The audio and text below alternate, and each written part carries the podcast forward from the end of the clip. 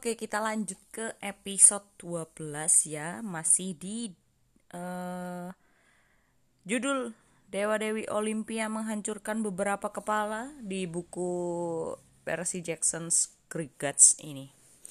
Tanpa lama-lama, langsung aja akan aku lanjutkan tentang kisahnya Dewa Dewi ini yang mulai memiliki senjata untuk menyerang Kronos. Oke. Okay? Di mana Dewa-Dewi ini adalah anaknya Kronos sendiri ya kan kenapa aku banyak ngomong ya kan ya kan oke lanjut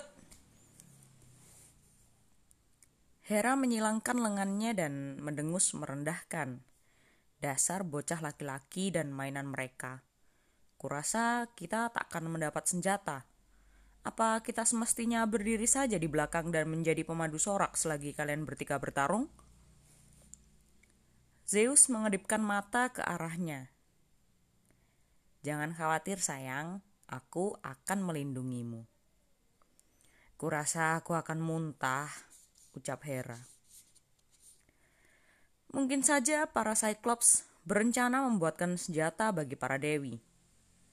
Tapi pada saat itu, Kampe telah berpaling dan berjalan kembali ke arah Cyclops. Barangkali dia telah menyadari asap yang timbul dari ledakan kilat Zeus atau pusaran awan dari Trisula Poseidon. Barangkali dia bisa merasakan sisa-sisa ketakutan di udara dari helm Hades. Apa pun yang memicunya, dia mendeteksi kehadiran para dewa. Dia mengangkat cambuknya dan meraung. Rawr. Kira-kira gitulah ya bunyinya. Oke. Dia menerjang ke arah tempat persembunyian mereka. Ekornya melecut, ribuan ular bisa di sekitar kakinya meneteskan racun. Hera bergumam. Hebat banget. Lalu Zeus menimpalinya dengan berjanji, biar ku atasi ini semua. Zeus bangkit berdiri dan mengangkat petir perunggunya. Dia memusatkan seluruh energinya ke dalam senjata itu dan duar. Kepulan cahaya putih panas melesat menuju Kampe. Cahaya paling membutakan yang pernah dilihat di Tartarus. Kampe hanya sempat berpikir, "Oh, oh." Sebelum kilatan itu meledakkannya menjadi jutaan serpihan konfeti reptil yang mendesis. Itulah yang kumaksud, teriak Zeus kegirangan. Poseidon merendahkan trisulanya. Bro, beri kami kesempatan lah. Oke, kau bebaskan Cyclops dan para tangan seratus. Zeus menyarankan.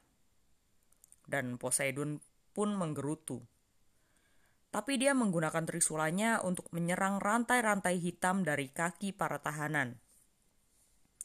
Brontes berucap, Terima kasih. Kami akan membantumu berjuang melawan Kronos. Bagus, seru Zeus. Hera pun berdeham. Ya, tapi tentang senjata untuk kami... Di tengah Hera berdeham, di luar tembok-tembok perunggu, raungan luar biasa keras bergaung dari lubang. Setiap arwah dan makhluk buas di Tartarus mungkin telah melihat kilatan petir dan sekarang mereka mendekat untuk mencari tahu. Demeter berbicara, "Kita sebaiknya pergi sekarang juga." Itu adalah gagasan non-biji-bijian terbaik yang pernah diusulkan Demeter jadi Hades memandu saudara-saudaranya kembali ke dunia atas bersama dengan keenam teman besar mereka yang baru. Kronos bukanlah pria yang mudah dikalahkan. Dari banyak catatan, peperangan Titan berlangsung selama 10 tahun. Atau barangkali Kronos hanya menggunakan tipuan waktunya untuk membuatnya kelihatan selama itu. Dengan harapan para dewa akan menyerah. Bila demikian halnya, maka itu tidak berhasil. Rea sang bunda agung mengunjungi setiap titan sebisa mungkin, berusaha membujuk mereka untuk memihak Zeus. Sebagian besar menurut. Lagi pula, Kronos bukanlah pemimpin paling populer. Hampir semua titan perempuan entah menolong Zeus atau memilih untuk tak mengganggunya. Prometheus, sang pencipta manusia, cukup pandai untuk bersikap netral. Oceanus menyepi di kedalaman lautan. Helios dan Selin, matahari dan rembulan sepakat untuk tidak memihak asalkan mereka bisa mempertahankan pekerjaan mereka. Hal itu menyisakan Kronos bersama sebagian besar titan laki-laki yang lain, dengan Atlas selaku jenderal dan petarung unggulannya para dewa dan titan melakukan pertempuran kecil silih berganti, meledakkan sebuah pulau di sini, menguapkan laut di sana. Para titan sungguh kuat dan memiliki persenjataan lengkap. Pada mulanya, mereka lebih unggul. Kendati dengan senjata magis rancangan Cyclops, para dewa belum terbiasa bertarung sulit untuk tak menjatuhkan tongkat Trisulamu dan kabur ketika Atlas menerjang ke arahmu sambil menjerit-jerit dan mengayunkan pedangnya. Namun, para dewa jadi belajar bertarung. Para Cyclops akhirnya mempersenjatai seluruh pasukan Zeus dengan persenjataan canggih para tangan seratus belajar untuk melontarkan batu bertubi-tubi seperti ketapel hidup. Kau tentu berpikir, apa susahnya sih melemparkan batu? Oke, cobalah kau lemparkan batu dengan dua tangan di waktu bersamaan dengan mengenai targetmu. Itu tak semudah kedengarannya.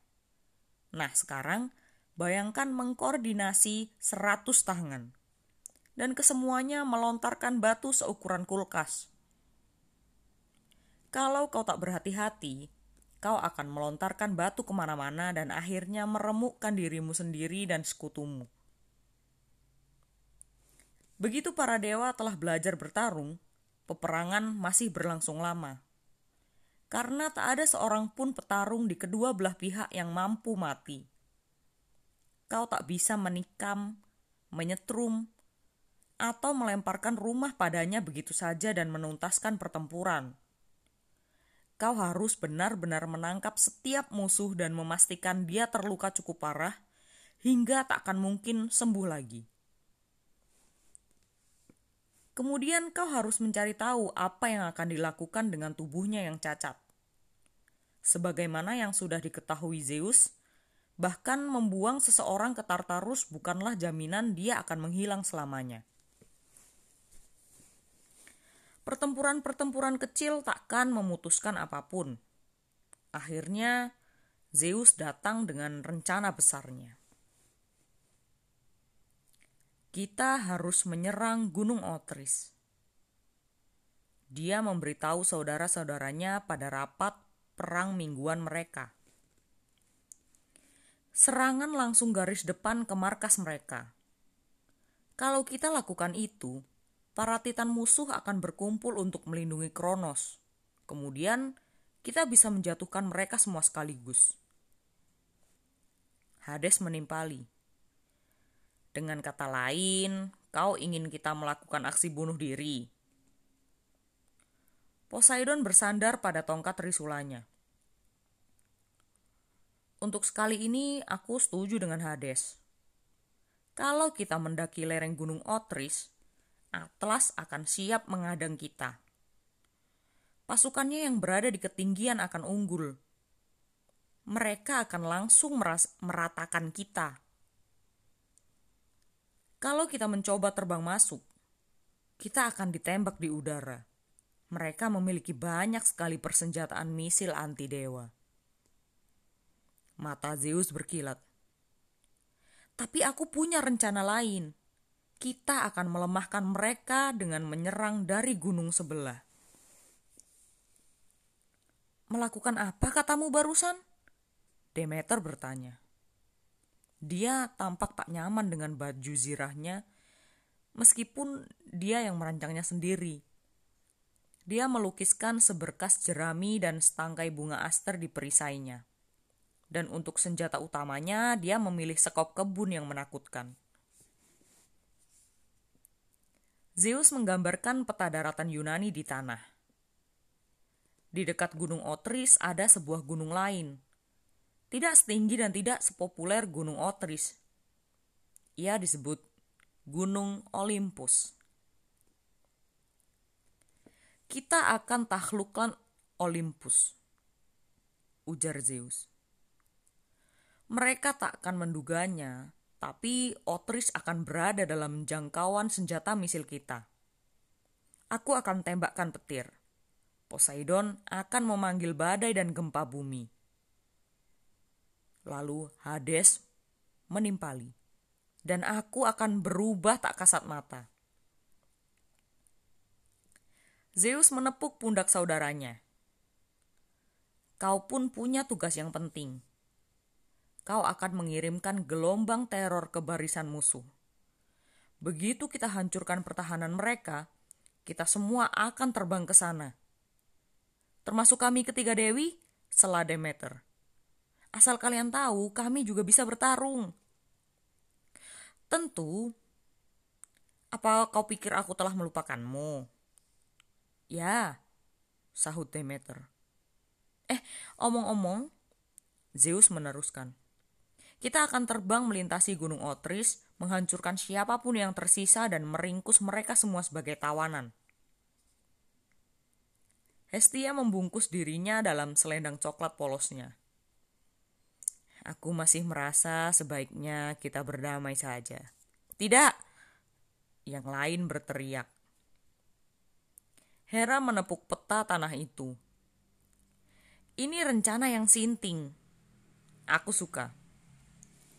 Jadi malam itu berselubung kegelapan, para dewa dan sekutu mereka mendaki Gunung Olympus untuk pertama kalinya. Keesokan paginya, selagi Helios mengendarai magnet penggait ceweknya melintasi langit, Raja Kronos terbangun oleh suara bagai halilintar. Mungkin karena itu memang halilintar. Awan badai menggulung dari segala penjuru Zeus melemparkan kilatan petir yang meledakkan menara tertinggi menjadi serbihan pualam hitam. Para tangan seratus melontarkan begitu banyak batu ke arah gunung Otris, sampai-sampai ketika Kronos memandang keluar jendelanya, kelihatannya di luar sedang diguyur, diguyur hujan deras perkakas rumah tangga. Kubah cantik istana meledak dalam kepulan awan berbentuk jamur dinding-dinding runtuh seketika. Pilar-pilar berjatuhan seperti domino. Para tangan seratuslah yang membangun Gunung Otris, dan mereka tahu persis cara menghancurkannya. Begitu istana berguncang, Kronos merebut sabitnya dan memanggil saudara-saudaranya untuk menyerang. Tapi per yang menjadi permasalahannya adalah A. Sabit tak banyak gunanya menghadapi bebatuan dan petir. B. Tak ada yang dapat mendengarnya di tengah kegaduhan itu. Dan C. Istananya tengah hancur lebur di sekelilingnya, tepat saat dia berkata, Ayo Titan, kita serbu. Langit-langit seberat tiga ton roboh ke atas kepalanya. Pertempuran itu menjadi pembantaian massal. Bila ada pembantaian tanpa korban jiwa. Beberapa titan yang berusaha melawan malah terkubur oleh longsor puing dan bongkahan batu. Setelah serangan pertama, para dewa terbang ke dalam dan menghapuskan sisa-sisa perlawanan. Poseidon memanggil gempa bumi untuk menelan musuh-musuh mereka. Hades muncul di tempat-tempat acak dan berteriak, Cilukba. Helm terornya atau topi cilukbanya, sebagaimana disebut oleh yang lain, membuat para titan terjatuh dari lereng-lereng tebing atau ke dalam pelukan tetua Cyclops yang tengah menanti. Ketika kepulan debu sirna dan awan badai terangkat, bahkan para dewa pun terkagum-kagum sendiri akan hasil perbuatan mereka. Tidak saja istana Kronos telah lenyap, tapi seluruh puncak Gunung Otris telah habis digunduli. Apa aku pernah bilang bahwa Gunung Otris merupakan gunung tertinggi di Yunani? Tidak lagi. Saat ini, Gunung Olympus yang dahulu merupakan gunung lebih kecil, tingginya lebih dari 2700 meter. Sementara Gunung Otris hanya sekitar 1500 meter saja. Zeus bersama para tangan seratus telah memotong separuh gunung itu. Para Cyclops menggali para Titan keluar dari puing-puing dan mulai merantai mereka. Tidak ada satu pun yang terbebas. Jenderal Atlas dan keempat saudaranya yang menguasai keempat pelosok bumi diseret ke hadapan Zeus dan dipaksa untuk berlutut. paman-pamanku, Koios, Krios, Hiapetus, Hyperion. Kalian berempat akan dikirimkan langsung ke Tartarus. Tempat kalian akan berdiam untuk selamanya. Keempat saudara itu menundukkan kepala mereka menahan malu. Tapi Jenderal Atas menertawakan pihak yang menawan mereka. Dasar dewa-dewa kecil, teriaknya. Kendati terikat dengan rantai, dia tetap saja menakutkan. Kalian sama sekali tak tahu tentang cara kerja semesta. Kalau kau melemparkan mereka berempat ke dalam Tartarus, seluruh langit akan runtuh.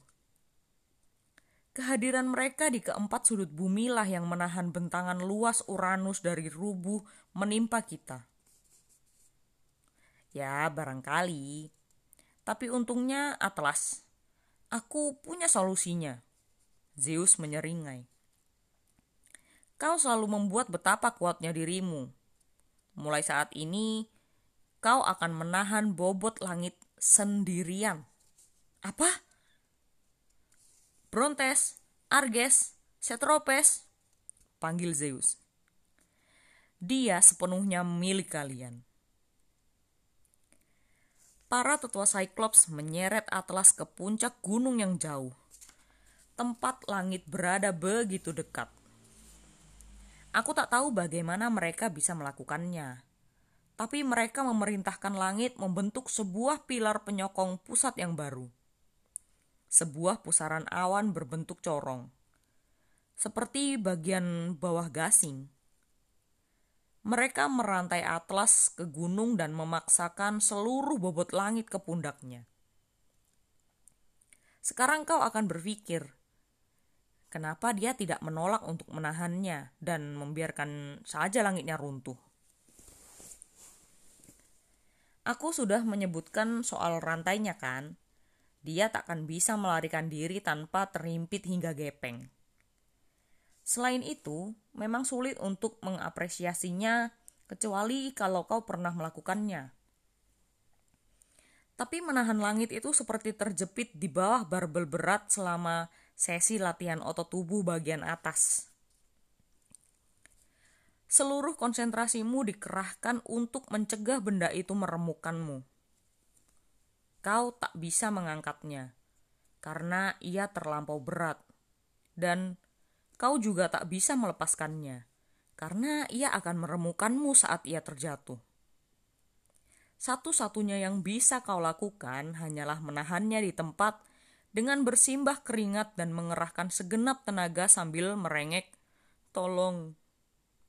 dan berharap seseorang akan datang memasuki ruang olahraga, menyadari dirimu yang perlahan dimampatkan oleh panekuk, dan mengangkat beban itu dari atas tubuhmu. Tapi bagaimana seandainya tak ada seorang pun yang datang? Bayangkan terjepit dalam situasi itu dalam keabadian. Itulah hukuman bagi Atlas. Semua titan lain yang terlibat dalam perang lolos dengan mudahnya. Mereka dilemparkan ke dasar Tartarus dengan kepala lebih dahulu. Yang menyisakan bagi kita sebuah pertanyaan bernilai jutaan drama adalah Lantas, apa yang terjadi pada Kronos?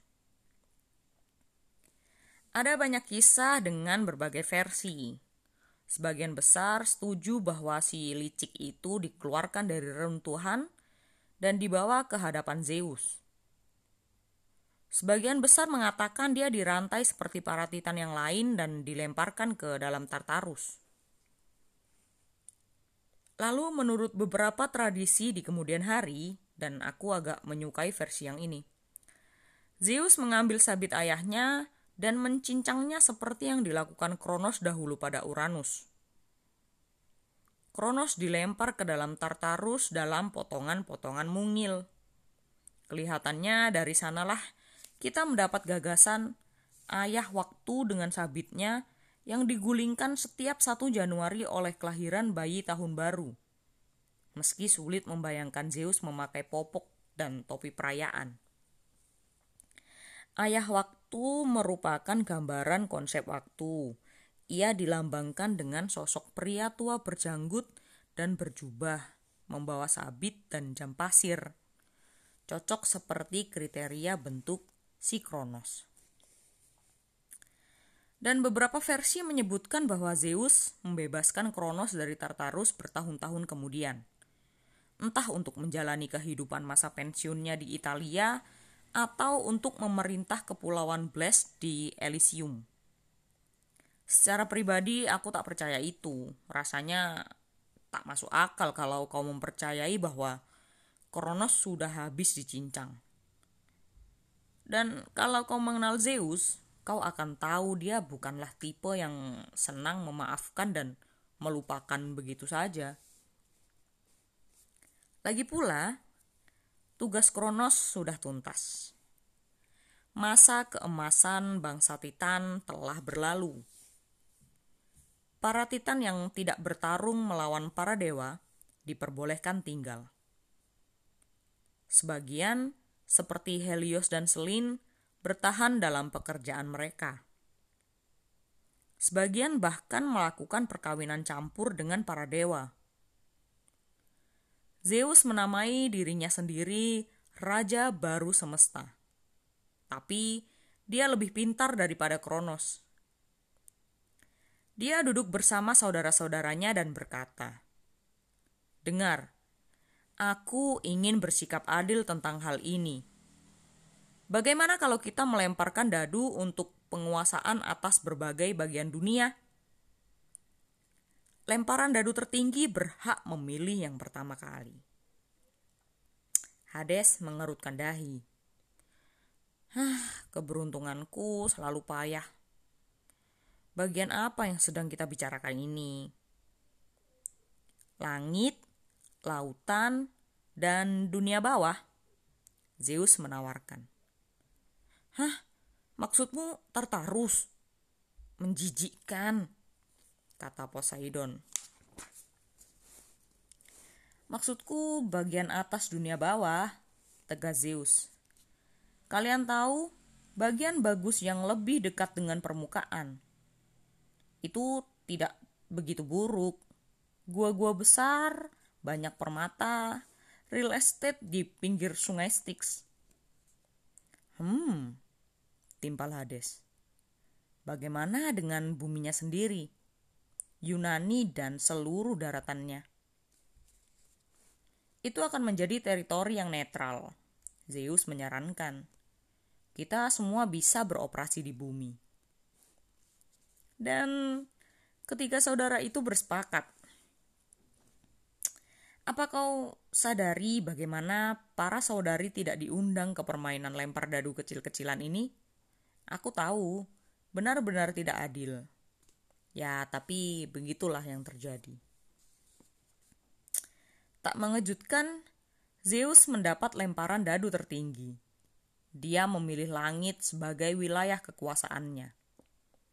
Yang masuk di akal karena adanya petir itu, Poseidon mendapat yang tertinggi kedua. Dia memilih lautan dan menjadi dewa tertinggi perairan di atas Oceanus, yang terdorong semakin jauh ke pinggir dunia dan Pontus yang toh sebagian besar waktunya hanya tertidur di genangan lumpur. Dan Hades mendapatkan lontaran dadu terburuk, seperti yang semula diduganya. Dia mengambil dunia bawah sebagai wilayah kekuasaannya. Tapi itu memang agak sesuai dengan kepribadiannya yang muram. Jadi dia tidak banyak mengeluh. Para tangan seratus membangun untuk Zeus istana berkilau yang selalu diimpikannya di puncak gunung Olympus. Kemudian Zeus mengirimkan mereka kembali ke Tartarus. Tapi kali ini sebagai sipir tahanan untuk mengawasi para titan. Para tangan stratus tidak begitu peduli. Setidaknya kini merekalah yang memegang cambuknya. Tetua Cyclops bekerja bagi para dewa. Mereka membangun bengkel kerja di atas dasar laut di dekat Pulau Lemnos. Tempat terdapatnya begitu banyak sumber panas gunung api untuk bahan bakar penempaan mereka. Mereka membuat berton-ton senjata istimewa dan berbagai benda koleksi yang seru. Dan memiliki paket asuransi kesehatan dengan bonus perjalanan liburan gratis selama seminggu setiap tahunnya. Sementara bagi para dewa-dewi, Zeus mengundang mereka semua untuk tinggal bersamanya di Gunung Olympus. Masing-masing dari mereka memiliki singgasana di aula utama. Jadi, meskipun Zeus yang berkuasa, Suasananya lebih terasa seperti badan legislatif dan tidak ada kepemimpinan diktator. Dan mereka menyebut diri mereka Dewa Dewi Olimpia. Ya, tadi ku bilang mereka semua disambut di Olympus, tapi Hades tidak begitu. Pria itu selalu membuat ngeri saudara-saudaranya yang lain. Kini, setelah dirinya menjadi raja dunia bawah, dia tampak membawa serta bencana dan kegelapan ke mana pun dirinya pergi. Zeus berkata pada Zeus dalam pertemuan empat mata. Ah, sorry. Zeus berkata pada Hades dalam pertemuan empat matanya. Kau mengerti kan?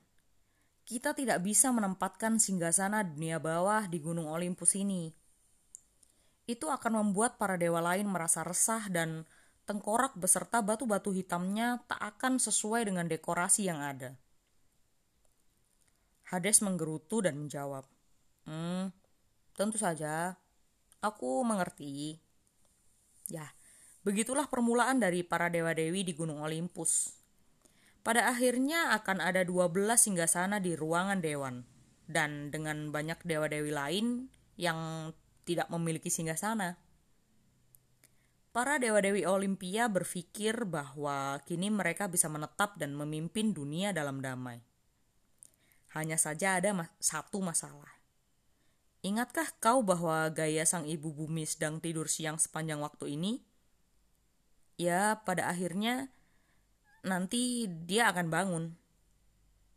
Dan saat tiba di rumah dan menemukan anak-anak kesayangannya, para titan, telah dibuang ke dalam Tartarus, si bungsu Zeus mesti memberi penjelasan kepada ibu Gaia. Tapi itu adalah kisah untuk hari lain. Tenang saja. Sekarang saatnya untuk berkenalan dengan para dewa-dewi. Secara lebih dekat dan personal tentu saja. Hanya saja waspadalah Sebagian dari kisah mereka mungkin akan membuatmu merasa sama seperti Kronos usai menenggak segelas penuh nektar mustard atau mual. Oke. Astaga, ini ada jam tangan bunyi-bunyi, guys. Mohon maaf, udah jam 12 tepat. Baik, itu adalah episode 12 yang menggambarkan kisah peperangan Dewa-Dewi Olimpia dengan Kronos yang akhirnya Kronos seperti apa juga ada banyak versi begitu. Nah, tadi si Percy Jackson ada menyetujui satu versi ya kan di mana bahwa Kronos dicincang lalu dimasukkan ke dalam Tartarus dan begitulah berakhirnya Kronos memimpin Gunung Otris yang sudah tidak menjadi gunung tertinggi lagi di Yunani dan sekarang gunung tertingginya adalah Gunung Olympus di mana gunung itu menjadi tempat tinggal uh, para dewa dewi Olimpia. Begitu. Nah, selanjutnya akan ada cerita tentang dewa dewi. Dan di sini Zeus diceritakan sedikit sekali. Oke, kayaknya ini waktunya udah lebih lama daripada episode yang lainnya. Semoga nggak bosen ya. Dan akan aku lanjutkan cerita tentang Dewa Dewi di episode selanjutnya. Terima kasih yang sudah mendengarkan.